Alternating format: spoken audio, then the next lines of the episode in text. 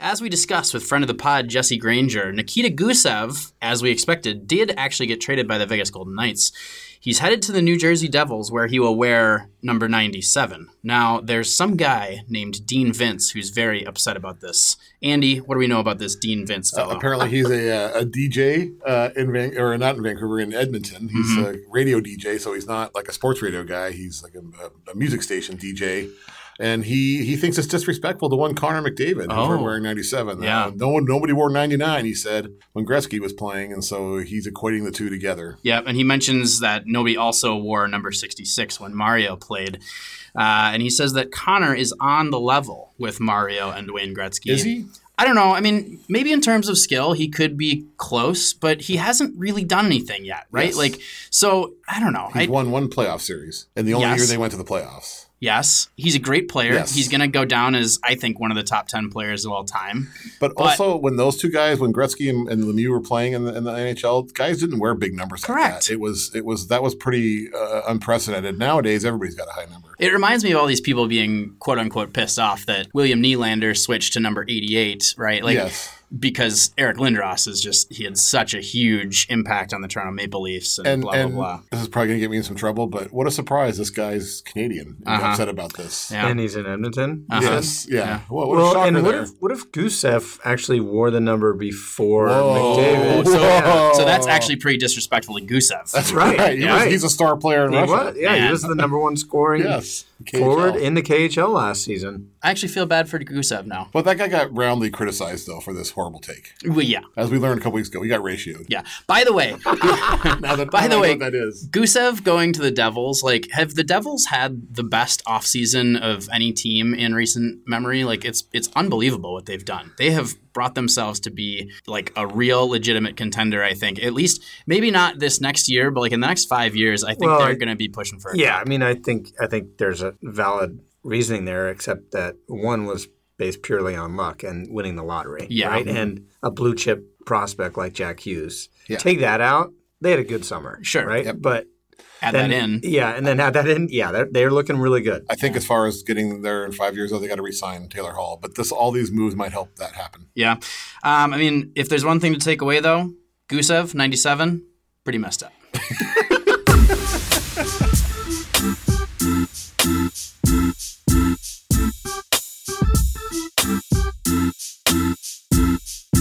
Sound of Hockey episode 47. It is the Alex Radulov episode. Now, what do we know about Alex Radulov, Andy? Well, back in 2012, when he was a member of the Nashville Predators, they were playing the uh, Arizona Coyotes, Uh huh.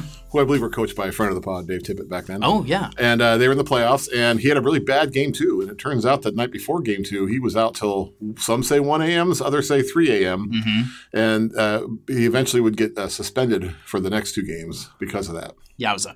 And yeah, so it turns out that he went out with, who is it, Andrei Kostitsyn, They fellow Russian, Having some pops. hmm having some sodas, got home real late, played bad, got suspended by Coach Barry Trotz in uh, in Nashville. So, uh, but he, you know, he's a good player. He's part of that that top three in Dallas that's so formidable and top heavy.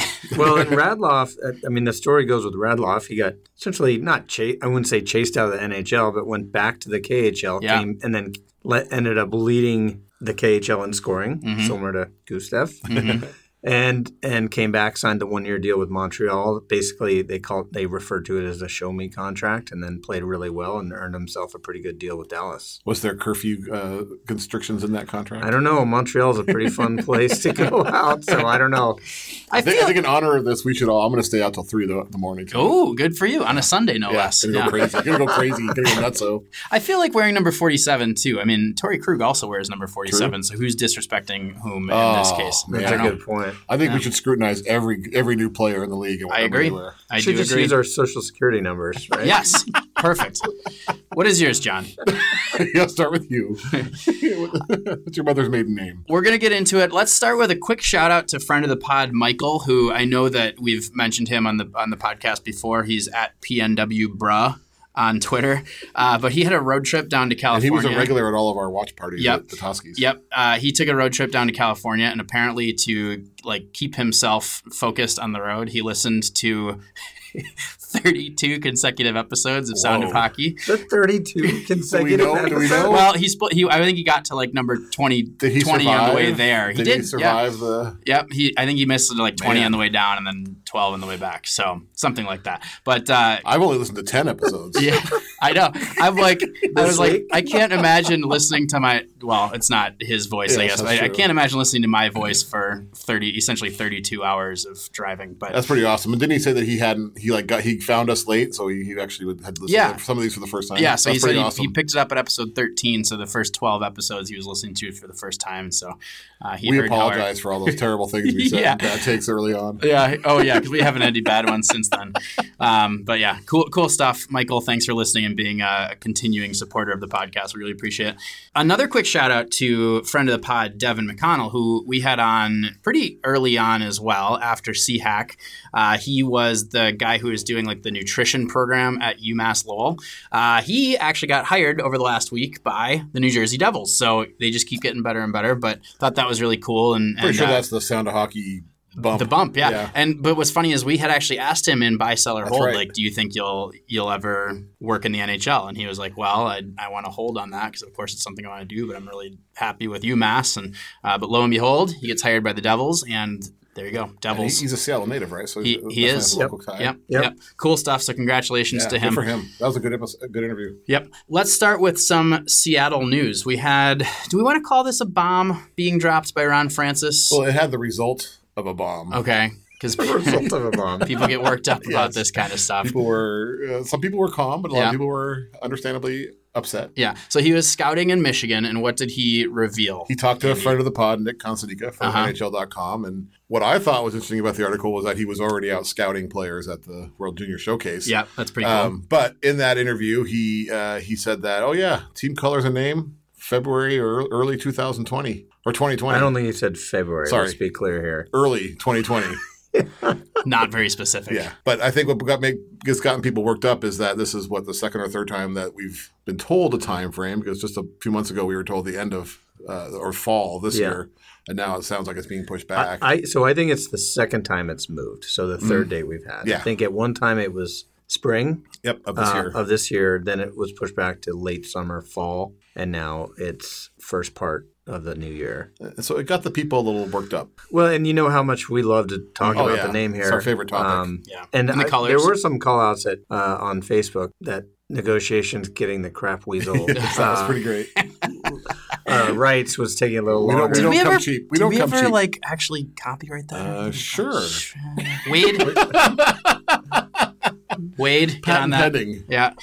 Uh, but but here's the thing, right? Like you know, as much as I don't care about the name right now or the discussion about the name, they are moving, keep moving the goalposts, and I think Yeah. there's reasons to be upset. And and I'm gonna let people have get a little upset here because it's continuing to to get delayed. I think that's the part that's upsetting Yeah. people. Not th- not that there's not a name necessarily, but that they were they had planned for a time. They were told, "Here's when it's going to come, and you can expect Well, it." And now it's being And I can almost guarantee we will never know why. Um, But I would love to know why, right? Because Mhm. it could be that there are too many people that want to have an opinion here. And mm-hmm. with all those minority owners, the majority owners, the league, all this stuff, so it's it's maybe just taking longer. This is ultimately a big decision. This is going to be mm-hmm. the name of your team. This is going to be your image. You, you only get one shot at this. You can't come out with a name and then six months later say, "Yeah, we don't really like that. We're going to change it." I mean, once you once you reveal it, you've revealed it. So it's, it's, there's a lot goes into it that we probably don't even understand. Right. And then the whole legal aspect of it, Yep. right? And then there's also an opportunity that they are delaying this announcement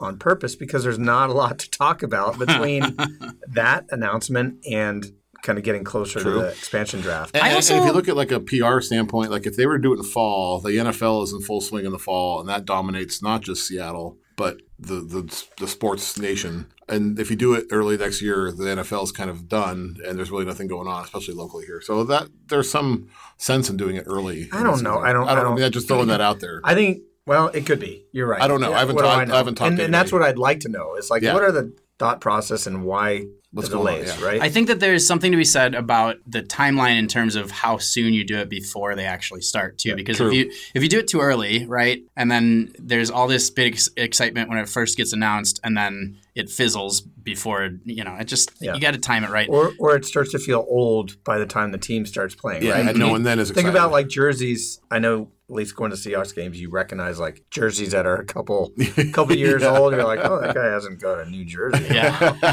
right? And so some of these will like the logo will start to Yeah. look old, and and people will want jerseys, but maybe the jerseys will change by then because Adidas might be coming out yeah. with new modifications. And I'm curious if they, when they re- announce it, are they going to have jerseys right away, or are they going to start with like hats and T-shirts and then slowly start that would be my guess. merch? Yeah, I think the jersey comes later on. I think it's Yeah. just team name and colors initially. So you, you throw some hats out there or Yeah. something. I think Golden Knights revealed their jersey at the same time. Did they? Now yeah, the but they revealed it what a couple months before. So In about nine months before they took the ice. yeah, So, so that's yeah. a couple. I, I want to shout out to the person on, on good. Twitter. That's fine. Yeah. I want to shout out to the person on Twitter who said that the team has ruined Christmas now Yeah, by yeah. this this this announcement. I, I laughed at that.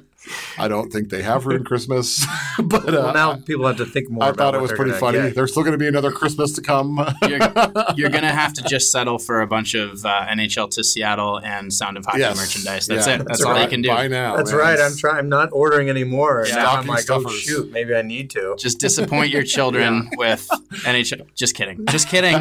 Just kidding.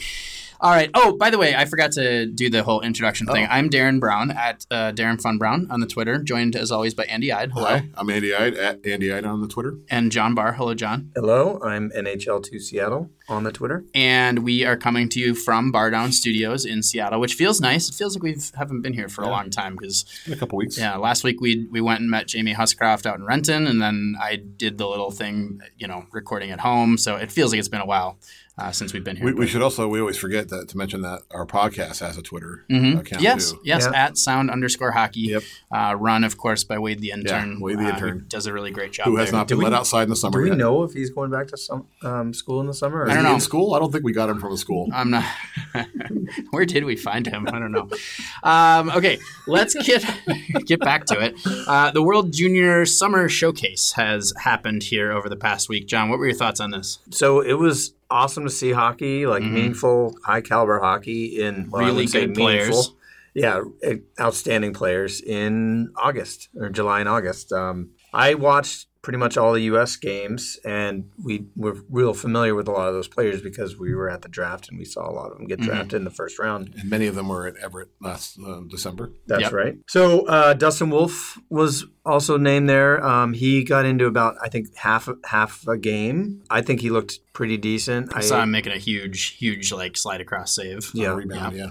I mean, I think they were down by a bunch. Um, He got into. I, I in. think he got into half a game. He also I think he started a game too against. It uh, might have been the- I believe. the the tune-up first game. games. Yeah. That, was, that was was not quote unquote part of the showcase, but it was part of the tune-up. And I didn't see that wasn't on TV, so No. I didn't get to see that. But I think he's well positioned to, to potentially be second or third, assuming they carry three goalies to World Juniors next Mhm. year. I think he's got a good shot at. it. I think he played well. Uh, Spencer Knight looked really really good. And Friend of the blog. Yep. yeah. So he'll, he'll be, he'll be the number one guy. assuming assuming he's not going anywhere and he's healthy, he's he's going to be the starter for sure. Uh, Cole Caufield, Trevor Zegras, Kaliyev, Alexei Kaliyev, those were just drafted this year. Those guys looked outstanding. Kaliyev looked uh, bigger than I thought he would. It looked like more of a NHL type frame compared to those other guys that look small. He slipped to the Kings, right? Like That's like right. yeah. Second round. second round. But yeah. but he, he was projected first round. And I wasn't sure why. I didn't see him much during the Canadian game, but um, he looked good in Finland game. I, I- and I thought I read that K'Andre Miller had a strong game, the defenseman. Yep. Yeah, he future. Wisconsin Badger. Yep. So that's good.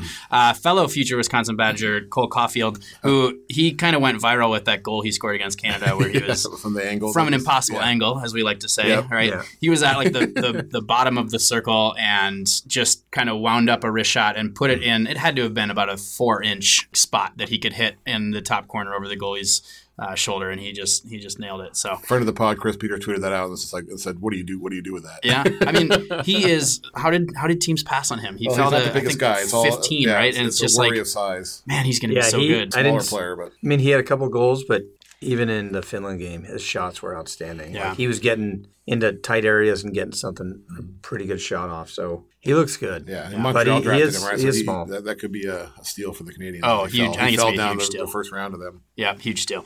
Uh, now we have another tournament coming up here just around the corner, right? The Hlinka Gretzky tournament. Yep, uh, that starts uh, Monday, so that'll already started by the time you probably hear this pod, since Mm-hmm. we're recording on Sunday. But it's, it's going; it'll go for a week and a half or so. But uh, if you're not familiar with the uh, Hlinka Gretzky Cup, it's it's the unofficial quote unquote start of the prospect season. So these are it's a U18 uh, tournament. So these are all the players who are going to be drafted in 2020. Uh, so obviously uh, Canada always has a good team, and there are some local ties, uh, uh, mostly with from the Portland Winterhawks. Uh, Seth Jarvis is playing for Team Canada. Uh, he was a really impressive rookie last year, and he's just dripping with speed. That guy is fun to watch because he's loaded with speed. Seattle's Tyrel Bauer was in camp with Canada, the defenseman, but he didn't make the final cut, which isn't too surprising because he's they they usually take offensive defensemen for these kind of tournaments, and he's more of a stay-home physical guy. But he will get draft uh, consideration this year. He's going to get drafted. He's just not a first rounder type because he's not a scorer. Um, and then uh, Cross Hanas, another Portland Winterhawk who had a really impressive rookie year last year, uh, is playing for Team USA. Uh, he's a big kid. He can score. He's got a lot of offensive upside. So is, is there any potential there as 2021 prospects, or is this strictly Uh, 2020? I think they're mostly just to be 2020. Uh, I don't know. I mean, technically there could be a 16 year old who's there, but I don't think there are any yeah. To watch. Uh, there's another. Well, Savoie would be a candidate, right? yeah, And he's probably not there. Not, I don't think I didn't see his name. Okay, sorry to put you on the Yeah, spot. that's okay.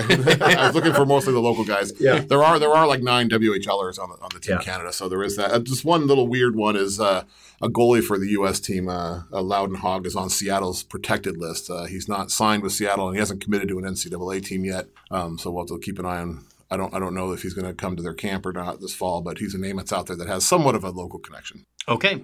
Uh, we are going to do a little bit of NHL talk here. And I know we try to steer away from the hashtag minutia, but Except when it's not minutia. yeah, this story I think is bigger than than minutia because this one was definitely the the biggest thing that came out over the last week, which was that general manager Paul Fenton has been relieved of his duties after just one season, Fourteen uh, months. 14 months uh, at the helm of the Minnesota Wild. So I guess I'll get your guys' thoughts first, and then I'll share mine. Well, Andy, all, the timing of it was weird because Mm-hmm. they, they fire him after the draft, so he has uh, obviously a big say in the draft and who they draft uh, after free agency, uh, and then you fire him right before the season. So if if you don't like the job, he's, he's already done quote unquote the damage he's going to do by when you fire him now.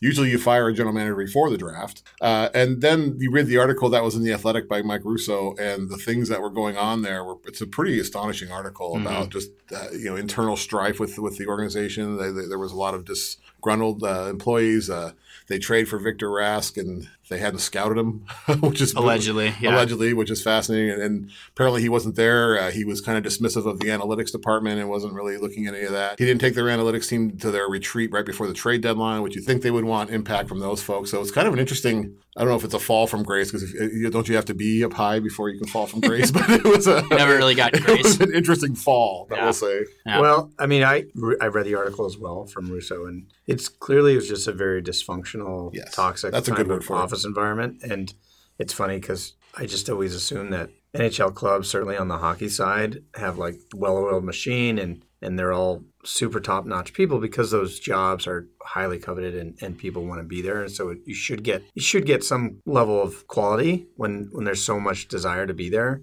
Um, and then to see that kind of it, it's reminds me of you know corporate politics, right? And and sometimes toxic environments that We've all been managers there, yeah. have have created, and and so I mean uh, the timing is weird, but I do have a ton of respect for firing him regardless, and not like Yeah. giving him a chance or kind of seeing how it plays out or seeing if he can turn it around. Basically, I think Craig Leopold is the owner of the Wild and was like, "This isn't going to get better, um, and Pulled the plug. we're going to like cut bait and like move on and figure out how to solve this going forward because clearly uh, it was not a good environment." What I, what I find kind of ironic in that Russo story is one of the things he talks about is that uh, Fenton was paranoid about leaks. Apparently, there were these leaks Yeah. he didn't like, and he spent a lot of time and energy trying to shore up these leaks. But he might have been onto something because because Russo has a lot of intel from Yeah. somewhere inside the organization, so he had sources. So people were in fact leaking things to, to at least after the fact. But Russo is a great journalist. Like Yes. he is, in in my opinion, and I, I might be biased because I read You him are. all the time. I mean,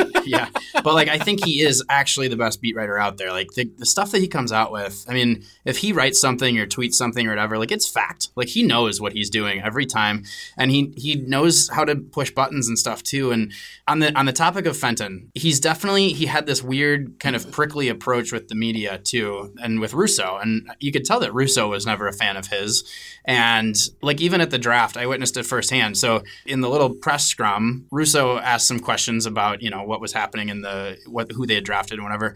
And one of the things that Fenton said was that he liked that the guys were bigger Tall, than him, yeah. right? Like tall. Yeah. And Russo tweeted it word for word, knowing exactly what he was doing, right? And then the the whole narrative on, on hockey Twitter and wild Twitter became that he was just looking for mm-hmm. guys who were tall, right? Like that wasn't really what he meant. He was like he was happy to be bringing It was an size back bonus, in the yeah. right. But so you see why there's kind of this lack of trust between him and the media. It's not it's not just a, a one way street. But then again, Fenton is an NHL GM. Like he has to be able to handle these things and and know that yes, there's going to be some negative things written. Yes, some things are going to get get out there Yep. because it happens with every NHL organization, and I'm going to just deal with it and move on. Obviously, the guy has his sources because he's a he's a great journalist. This is what's going to happen. Like he's going to dig and find information, and he's going to put it out there, and you can't freak out when that stuff happens because it happens. Mm-hmm. It just is what it is. As far the thing that really always drove me nuts about Fenton was I just couldn't quite tell what the route was. Like what where were we going? You know, the we being the wild. like it, it seemed so much like he was trying to make the team younger, right, and faster. But then he does these things like he he re-signs Eric Staal at the deadline last year. Eric Staal's been great for the Wild, but they could have traded him, you know, and and potentially re-signed him after trading him. So you know, get something for him. Then they they trade for these three guys. They trade for Rask. Uh, they trade for Fiala and they trade for Donato. Donato and Fiala might be good returns. We don't really know yet, but like Rask, like that's an that's an awful trade. Like it's immediately an awful trade, and people could see it. And then after he does those things, he goes out and signs Matt Zuccarello for five years. You know, I just I don't get it. Like he's With 32 years no-move old. clause. Yeah. He's 32 years old. Like, I, if you're trying to make the team very tall. younger, right? If you're trying to, But he does look like a lizard. He's got that lizard tongue. Yeah. if, if he's trying to make the team younger, then why does he go out and sign a guy like that? And why does Craig Leopold give him the time to do that? Like to to do a whole draft and to, you know, I, it just it felt to me like I, I honestly wish that if he was going to pull this trigger, he would have done it earlier. But it is what it is. I'm, I'm honestly, I'm, it's good. I think that he's looking at it and saying, "All right, we made the wrong decision here. We're going to change it." But Well, I don't well, uh, when would you have fired him? Right? yeah, I don't know. I mean, It's a tough I- decision. it is a tough decision. At that point, he actually, by all counts, he actually had a pretty good draft, other than passing on Yes. Cole Caufield, which I think was a huge mistake. But, But in that Arusa article, apparently it apparently sounds like they he had been meeting with Fenton, like Mhm. trying to work on some of the stuff. So apparently, it just got to a point where he didn't feel it was going to ever get reversed. And, well, and another thing is that his director of scouting was his son, who he hired Yes. after he and scouted he, he had trained for two of years. assistants, and it put Bruce Boudreau kind of in the crosshairs, and then an awkward Bruce what? position. What did I say? Boudreaux? Boudreau, Boudreau, Bruce Boudreau. Yeah. Bruce uh, not going to work here anymore. Yeah. anyway, so they, they move on. It's going to be, I, I guess they're trying to find a new GM now really quickly. So they've been interviewing a bunch of people. They interviewed Peter Chiarelli, which is terrifying. uh, You know what? One of the first things I thought of, just looking at taking it back to a local lens here, is you know NHL Seattle could have waited to hire a GM, mhm. but I don't know. Ron if, I don't know if Ron Francis would have been a candidate there or not, or if he would have wanted to go to Minnesota. But Yeah. But I, I'm kind of glad. I think from Seattle standpoint that they pulled the trigger and didn't wait because that just would have been one more candidate off the off the board for them Yeah. to choose from if they'd waited. One thing I do find intriguing is that apparently Don Waddell has not had his uh, his contract extended in Carolina, so they're kind of referring to him, like Russo and other media are referring to him as a candidate for Minnesota, which is. Really weird, right? Like I, I It's think he's that Chiarelli's done a name is out there. Chiarelli, yeah. yeah. But I mean, Waddell has done a great job in Carolina Yeah. by Well, when all accounts. when so the And when's he's his only been there. contract He's only been there. a I think it's currently up. Like he's he's available. You mean so he's not employed right now? correct. But he re, he replaced He's the Wild has spoken to him. he replaced Ron hmm. Francis though, right? Yeah. So that that's that happened in 2018. So that's a quick Could be a one year Short deal. contract. turnaround Yeah. as well. Very wow. strange. I don't know. I I heard Ron Hextall's name is out there, a guy Yeah. that I like. I don't know. It's gonna be interesting to see. We'll see. Uh, great time to be a Minnesota Wild fan. no, I mean, but that's just it, right? It's been such such a well-oiled machine, as you said, like so well run as an organization. They haven't won the cup, but like they've been, to, you know, they went to the playoffs long- I think six until- or seven yeah. years in a row until last year, and it's always just been this like really steady organization. And they were popular, right? They drew well. They They've always Yeah. sold out their Yeah. arena, you know, and and so to see it become kind of a dysfunctional mess is. It's definitely concerning for somebody who's put as much energy into watching and following this it could team be as worse. I have. It could be Ottawa. Yeah, that's true. It could be Ottawa, but we're kind of heading in that direction. anyway, we move on to the CHL. Andy, our resident WHL correspondent. Yeah, and if you're not familiar, the CHL is the Canadian Hockey League, which is the umbrella organization over the three major hockey leagues. Explain it to us. Hashtag explain Western it to us. Hockey League, uh-huh. Ontario Hockey League, Quebec Major Junior Hockey League. No, I was just the- saying that this is one of those Yes. segments. I Yeah. wasn't saying to further explain it, but oh, I Oh, sorry. appreciate the no, no, that's great. appreciate the in-depth uh, knowledge So there. they, they've hired they've hired this guy named Dan MacKenzie who uh, spent a long time in the NBA as an executive, and he's the first full time commissioner or president the CHL has had since like the early '90s. David Branch has been in that role, but he's David Branch has also been the CHL commissioner and the OHL commissioner at the same time, which has always been a little weird. So this is the first full time one they've had in quite a while. Um, and so he's got some. There's some CHL things that they have to, I think, work on. He's so he's going to have some some things to do. Uh, there's a class action lawsuit those? Oh, the, that's things. going on right Yeah. now over uh, player compensation. Uh, there's been some some talk about you know the concussion issue, which is in all of hockey that the CHL is dealing with. Um, you know the, the the CHL doesn't have a great TV, a major national TV contract in Canada. Uh, there's some local TV contracts, but nothing league wide or anything like that. They got to deal with. Uh, you know, there, there's the Memorial Cup has some issues with ticketing and things like that. Uh, and the three leagues all have different rules. So there's been some talk about trying to uniform some of the Bantam drafts, like some teams, some like the OHL drafts later than the WHL does. Uh, it's just weird to me that these three leagues that supposedly are all at the same level operate completely differently. So we'll see if, if there's some unifying that happens. And some of us out here think that the OHL gets a little has always had a little bit of a upper hand because their commissioner also ran the CHL Are you claiming like an East Coast bias? a little bit, yeah, a little OHL bias, Toronto area bias. So we'll see if this uh, alle- alleviates some of that. But interesting that they went similar route the NHL went. They grab a guy from the NBA to become their commissioner. I don't know if he'll get booed wherever he goes, but we'll All see. right.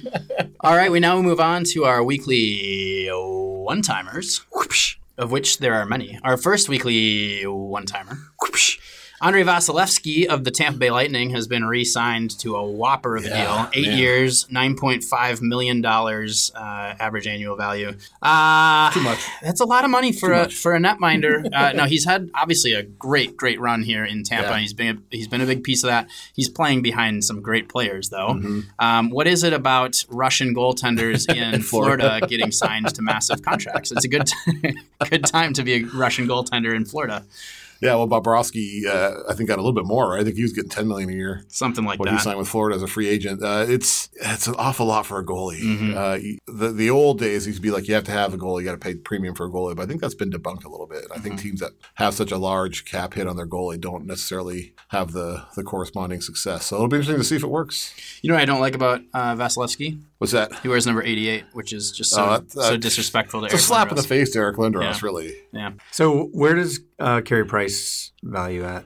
He was, so. I think he was one of the highest big I think goalies, he wasn't he? But I don't is. think he is. He is. It And, Bobrovsky it's- making and more than people that? were pretty fired up about that, and then Montreal's kind of Where have they tailed been? off a bit. Yeah. So now everyone's kind of spooked. Well, not everybody, but people are spooked about that because it's going to be an albatross, and he could. I, I don't like the term. I don't mind the value, uh, Well- even for Vasilevskiy. And they still have to sign Brayden Point, right? Yeah, but it's it's the term that's Yeah, that yeah. eight years. It's just a little excessive, if you mm-hmm. ask me. Mm-hmm. And like you said, it Because Um, clearly goalies, who needs them? this is what I'm like. I'm not try- choosing my words appropriately. You, you see me just staring at it. no, but like players like Devan Dubnyk kind of come out of nowhere in a way, mm-hmm, right? Where where you or don't need. Binnington in St. Louis. Yeah, Binnington's another one, right? That or Scott Darling. Foster. Yeah, Scott Darling. Oh, the accountant? All right, but yeah, it's a little it's a little big, little long. Yep. The contract. That's Okay. You know, speaking of the speaking of the accountant, I think we gotta we gotta like work our connections to get Darren to be the emergency goaltender when the when the crap weasels start playing. They don't want me. We'll Trust see. me. Yeah. I'm very, dude, I'm very emergency- emotional. we, we haven't we haven't talked about As long as nobody, game, as long as nobody uh, cherry picks. I don't think we've talked about that. Oh, I, I mentioned it on the Is last. there a new? okay, oh, he mentioned yeah. his goal that he gave Okay, up. yeah, Yeah. yeah. It's a tough night. okay, so you mentioned Brayden Point. Our next weekly one timer is somewhat related because the Lightning also this past week made a trade, sending Ryan Callahan and a fifth to Ottawa for Mike Condon and a sixth. So this is, as we like to call it, voodoo accounting happening. Again, it's a it helps We're both just teams. laundering. Our, our Yeah. favorite kind of. We're Yeah, just accounting. laundering. It helps both teams because it moves a pretty big contract out of um, Tampa Bay, right? Which helps them out immensely because now suddenly they, they have a lot more cap space to potentially sign Brayden Point. Uh, but it also helps Ottawa get to the cap floor without real dollars being spent. So lots more voodoo accounting happening here. Yeah. So if you, we've kind of talked about this before, but you basically, if it's what referred to as a front-loaded contract. So let's say you have four-year, ten million. Mm-hmm. Maybe the first two years you pay four million each year. So that's eight of the ten million, and then the the last two are one million a year. But for cap purposes, they amortize that across every year. So it's 10 million divided by four years. So 2.5 million a year. So basically, all this money that Tampa's paid money up front on these contracts and then sends them over to Ottawa. Ottawa takes a higher cap hit without actually paying that salary. So just And this is the second time they've. This is not the first time They- they've well, this. and this, I- this summer. I don't know if we're going to talk about it later, but Greg Wyshynski did it, and I think other people have reported. Friend of the pod, Greg Wyshynski for ESPN, uh, did an article about how Ottawa is circumventing the spirit of the salary cap, and basically they're getting to the salary cap floor by having these these front loaded contracts that somebody else paid on with the cap hits that they're taking on the cap hit. And which, if you're a Senators fan, that's just really gotta get you excited. Well, that's a, that's, I mean- that's a decision making for their players. I mean, it, it is within the rules. Like Yeah, no, I know. I'm Arizona's just talking about the quality of players The- that they're bringing in aren't necessarily ones that are going to result in winning. I kind of commented on it online, and not many people picked up on it. But it, it I felt like when Arizona was doing this, Mm-hmm. Canadian media, media just went after them, saying like, "This is BS. This is not how the cap's supposed to work." Yeah. I mean, people are giving Ottawa a little crap for it, but not as much as I remember Arizona getting crapped on when they were doing it. And I wonder if that's some residual bad feelings about where Arizona came from. Mm. no, it's just them being entitled Canadian media, yeah, but but, right? they, but that's a team that got ripped out of the heart of Canada and moved to Arizona. I think. Well, I think it's just putting a team in the desert, right? But Yeah. now they can't complain about it because with no Coyotes, there's no Auston Matthews. Oh, This is true. Good point. Yeah. Good point there. Wow. Our next weekly one timer, and it's a nice segue as well because we were just talking about the Coyotes. Well, the Coyotes have been sold to businessman Alex Meruelo, who did part of his uh, conferencia en español Nice. Oh, just nice. to Good just job. thank Darren. you just to indicate to the good people of Arizona that uh, you know everyone's welcome, which I thought was pretty cool. And um, I don't know if I've ever seen part of an NHL press conference held in Spanish, so I thought that was really Well, cool. I think if you're a Coyote fan, this you should be exciting. He's what the seventh owner they've had now Yeah. since '96, since they moved It was there. a good, passionate press yeah, conference, though, and, if you watched it. he's Like, got money, which is the main thing. He's a billionaire, self-made billionaire. He's a son of Cuban immigrants. Mm-hmm. Uh, he's had he started like a pizza chain. He's owned, he owns casinos in, in Reno and, and Vegas, and And who was the previous owner? Is it Barroway? Wasn't I it the think so. NHL? No, Barroway bought him from the. And it's hard to keep track of all the owners. So- Gretzky was an owner at one point. I hope that this brings real, Well, like, solid base. Yeah, I read some. I read some uh, some editorials down in Arizona, and that's the, the general feeling is that now they're going to finally spend money. So the thing we were just talking about, them getting criticized for Yeah. circumventing the, the cap or the spirit of the cap, should go away. My favorite thing is somebody asked him about that, about winning and spending money, and, and uh, his quote is, "quote I sure shit want to win," which I love. I think if you're a fan, you want to hear your, your new owner say that, especially when you've had a track record of doing everything on the cheap. Maybe with not such potty mouth, though. Hey, I I'm was okay with it. I'm Yeah. okay with it. Well, so, but from what I understand, and and I don't know how I know this information, uh, but Barroway didn't have much money. Yeah. And he was literally like leveraging the team. Like he spun it around. And so to, to reinforce what this owner is going to bring is some stability. And it was a little bit voodoo down there as far as that ownership group Yep, before. signing so Chris Pronger and Marian Hossa Well, and it's not- Datsyuk to it's not- It's the best team of all it- time. it's literally buying the team. Yeah. It, Yeah. was voodoo, right? Like it was. Yes, They from did the not NHL, have yeah. the money, but they made it work, and And so hopefully this new owner will think about a long term location. I don't know if he commented about that. In Yeah, he talked about conference. he very vaguely said there was a challenge. There was some, obviously they had some challenges, and but he didn't go into much detail Well, about what the plan was. And but- instantly, that feels like a very good strategy to keep Yeah. your mouth shut Yep. about it, right? And not kind of over promise and over deliver. Like do Under things. deliver. Over promise, over deliver would be like Yeah.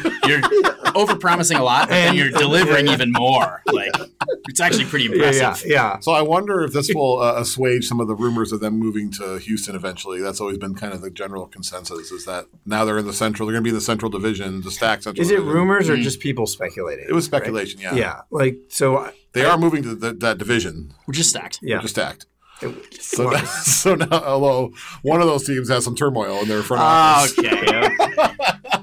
so we, but rewind the pod to hear more about that. but the mm. point is like hopefully he can put a good strategy, and now that they have somebody with money and, Yeah, and kind I'm- of can I'm probably do for this. And he's a successful business person, right? And so that might be an opportunity to take a business like approach to this. Yeah. which I think they've kind of needed. Yep. Yeah. So I I think I think if you're if you're a Coyote fan, you should be excited about this, about the potential at least. Yep. Our next weekly one timer.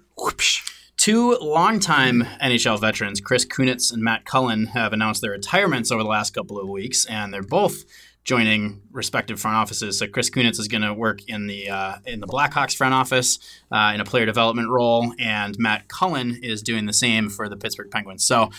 Chris Kunitz, what, what did he win? Three Stanley Cups? I think four, four. four Stanley Cups. My God, everywhere he went, he just got Stanley Cupped. Uh, it was funny because is that how you say that? Sure. Yeah, there's a funny bit on uh, uh, Spit and Chicklets that's been going around where uh, Ryan Whitney was traded for Chris Kunitz, and then Chris Kunitz, Im- like the Penguins, immediately won the Stanley Cup, right? and so that was this ongoing thing. And so there's this, you know, he's like, oh, finally, Chris Kunitz is out of here. But I mean, great careers for both these guys. I think neither of them were like the most electrifying players, but they just played their roles. Cullen, how old is he? Like 53, something like that. He's been, he's been around for a long time, the oldest player in the it's the funny how some of those guys. I mean, it's, it's you look at like Ron Francis, your Hall of Fame player now in the front office, but a lot of those a lot of those successful front office guys were, were like middle of the road Mhm. players. Yeah. and I always wonder that. I always find that kind of like Gretzky was terrible as a coach. Yeah. right, greatest player of all time. No, that's true. Yeah. couldn't coach. Yeah. Uh, but guys like guys like that that are really solid players seem to do really well when it, their post uh, playing career when they get into the front office and into administration. Well, I wonder if they know that you know they're not the most They start paying in the attention. league, and they're like, I'm gonna I'm gonna learn as much as I can from yeah, this. I think there's and- something to that. And they probably have a lot of lever, not leverage, but uh, influence to like ask for help and questions and, and really dig into it. But if you're a guy like Gretzky and you're coaching somebody, just like just do it like I did. Just Yeah. make- right Make a So- hundred assists. but if you're if you're a guy like Gretzky, right, you don't you don't have to really be like that tuned in to what's happening 'Cause you have so much because you're just ability, good. yeah. You're just Yeah. good. You go out and you make plays and you score and that's it. If you're a lower level player, like you have to be in exactly the right spot for that coach to you trust probably you. Probably study you know? more film. You Yeah. probably work on things that more. After Exactly. you need every inch Yep. of You, s- you wring all your Impact, yeah. talent out Yep, of you. you that's can, yeah. Anyway, two very good players uh, who, like you said, you know, they they weren't maybe the most talented NHL players, but they made very impressive NHL careers for themselves by working hard, being smart players, and um, so kudos to them for their retirements. Our final weekly one timer. A big time buyout in New York as the Rangers have decided to part ways with Kevin Shattenkirk uh, at Shattenduce is my favorite uh, Twitter handle. I guess weird timing, weird move. What do we think? I don't know. I, I think he's a good player. I think there's this is one of those where he's going to be getting paid big, big money now for because what, what does he have left on his contract? So he had two more years remaining on his contract, um, and because of the, how the structure works on a buyout, they amortize it over three years. But he he was getting paid six point six, or he will be getting paid six point six for the next two seasons, just to get some relief from the Rangers. Now he can sign with another team and essentially be paid by two teams at once. It's the best. I've said it before. It's the best gig in hockey Yeah. you can get signed to a big contract and then get yourself bought out. Well, and what's crazy is is you know when he signed that free agent deal. Yeah, when he else. when he signed the free agent deal uh, at the time, he was like the big free agent. Yeah. he Yeah. was, and so it, it's something to think about at these big free agents this off season or next off season. Sometimes they flounder. Yeah. right. Then you're Um, stuck with their salary. that's right. And so the longer the term, that's the bigger concern you would you should have. So the timing is right because it's within the buyout window. Um, so I don't know if it's weird per se, but what's troubling is now he's like, okay, who needs a player? And these a lot of these teams have already figured out who their roster. And he's also be. not the only guy out there who's still looking for a home. That's right, a defenseman too. players, yeah. yeah. But after you get bought out, right? Like theoretically, your price tag comes down a little bit. So Yes. like he could end up being a bargain for somebody now. I And you could know. sign a one-year kind of prove-it deal with Mhm. somebody, and Wow, Darren and Andy really nailed it with their takes here. Kevin Shattenkirk signed a one-year deal worth $1.75 million with the Tampa Bay Lightning on Monday. Yep. and then get paid by two teams, and that's Yeah. the Yeah. best thing that you could possibly have happen. and then cash in the next year. But he, what, he, what did we say? He was 30, 30 years old. Thirty years old. Yep. He's got a lot of time He left. feels older than me because he's been Mm. around for so long. But that wraps up this week's weekly one-timers. Ooh, what was that? I that? don't know. You, that was, I uh, felt I wasn't sure if I was supposed to give one. it was, Oh. it was a little So- creepy. Yeah, okay. kind of creeped me out. Uh, Made we're gonna- uncomfortable. We're going to close So out the show with our tweets of the week, as we like to do. My tweet of the week comes from Cap Friendly, who John was just referencing there to talk about Kevin Shattenkirk. He says the hashtag Sens, and John, you were mentioning this briefly about the, the voodoo that was happening with the coyotes and senators and whatever. The mm-hmm. hashtag Sens are estimated to save $10.1 million from injury insurance and saved 5.5 million in signing bonus expenses by trading for players whose signing bonuses were already paid. While we project the club to have a cap hit of 65.9 million, their estimated NHL roster salary expense is 47.5 million. That's almost a 20 million dollar difference there, right? Uh, so the cap floor is 60.2 million. so as far as the cap, they're at 65.9 million in terms of what they're actually paying their players. It's 47.5 You, million. you know what just dawned on me? They're like the Groupon NHL team. They're like yeah, they're getting Groupon. Like sign this guy. the Ottawa Groupons. You don't actually have to pay for it. Yeah. Outstanding, outstanding voodoo work, though, right? I mean, Yeah. they're they're still working within the rules. It's I don't think it's in the spirit of the the CBA. I don't think that's the way you win. no, well, clearly no. But remember, uh, Eugene Melnyk said that they're going to have unparalleled success starting in 2020. I think, right, right. for That's five That's years. right. So Okay. we're not there yet. So at some They're point, they're, going to setting go up to for that. They're setting success. us up for that. Yeah, but I mean, that's that's what I'm saying though. Is like Yeah. at least he managed expectations and said we're going to be bad for the next two True. years, right? We're a team, as Pierre Dorion said. Team. um, it's masterful work though, right? They're saving a ton of money. It's just it's weird, right? Like this is the absolute like epitome of just a, a cheap NHL team that doesn't want to pay much to its players. Hopefully, Like- hopefully they don't cut the budget of those uh, road tripping videos. They did Ooh, last good year. Well, point. So Which- let's, yeah. let's let's maybe back up, right? Okay. We talked about Minnesota Wild and what they're doing, and and kind of. Ha- be careful. I know, Uh-huh. Tread lightly. Yeah. but you know, Choose your words carefully. now they screwed up a couple years ago. Uh-huh. Ottawa did. Oh, Ottawa. Why the Duchene trade is probably the biggest one that they kind of. I think is the it led to the demise. Then the Karlsson stuff last summer and all that mumbo jumbo. Matt Hoffman, Matt Hoffman, or Uh, no, that's the BMX Yeah. biker. Yeah. Mike Hoffman. You should know Yeah. he was a shark for about two hours. Yeah, I know, I know.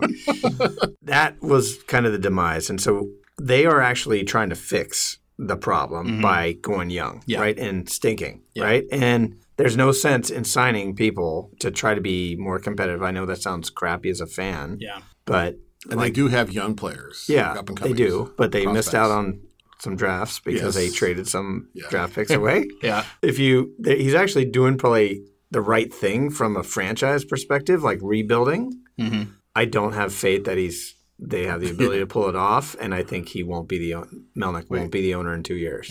Wasn't John just saying how the Canadian media was giving Ottawa a break on what they were doing while Yeah. they criticized Arizona? And here John is defending what Ottawa's doing. Uh, are you defending? I don't think he's really defending. I'm just saying it's a good strat. I think it's aligned strategy. Yeah. Rebuild your team, and I wasn't even. I'm just, I'm just. You know, at but least I it's was- a clear vision, Yeah, right? Like, yeah. Contrary to what I just said about Paul Fenton Yeah, in Minnesota, it's yeah. at least a clear vision. Like, Right. we're going to stink for the next two years. Yeah. Like, we re- we recognize it. We are going to take every like chance we can to stink and bring in all our, all our good young players Yeah. and let them just grow from I, within. I was just messing with John. I know, but, But and then it if is. you look, But see, Arizona never did that. That was that was just their strategy. They never said we're this is a temporary thing. We're just they, gonna they be were cheap, just doing yeah. that for. yeah, a I wasn't specific period of time. criticizing Arizona. I, I was criticizing the media. right. yeah, let's be clear. Hmm. Go back a year and a half, two years ago, the Rangers kind of said something similar, right? They're going to stink, and now No, they don't stink. Stars up. Well, Now they- I mean, it, We could, they we'll stink see. until they play, Yeah, right? We don't know how good they'll be, but They'll be better. they the timing was right. They got they hit the lottery, or at least a second pick with Kaapo, Mm-hmm. um, and they are getting Panarin. He's looking at my tweet. So I, I think, believe it or not, Ottawa's probably doing the right thing here, but Yeah. It it does circumvent the, the salary cap. Yeah. Andy, what's your tweet of the week? My tweet of the week comes from our friend Gritty. Ah, at Gritty NHL. Yes, the mascot that we all love. Mhm. And he has retweeted out a, a video game screen capture from EA Sports NHL game, and they now have Gritty in the game Mm-hmm. this year. And it's a clip of him, you know, some like between the whistle hijinks. Uh, he's in the stands and he reaches behind his waist and pulls out a drum and a drumstick and starts banging on it. and he he his tweet says, "Please explain where I got this drum." EA Sports. It does look like he pulls it out of his rear end. yeah, it really does. it's pretty It funny. really does. I'm looking at it now. I mean, that's. Oh my god! Wow. Good stuff, Gritty. You've done it again, you son of a gun. Uh, John, what's your tweet of the week? So my tweet of the week comes from friend of the pod, Lexi Bender. It's at Bendy0 Okay. on Twitter. Says, I can't stop smiling. Thank you, NHL Seattle, for capturing moments as we brought the NWHL to Seattle today. So on Saturday, August 3rd, she had a clinic with local girls um, up in Lynnwood and got them on the ice, went through some skills training and stuff. NHL Seattle was there to take some pictures. It looked awesome, great event.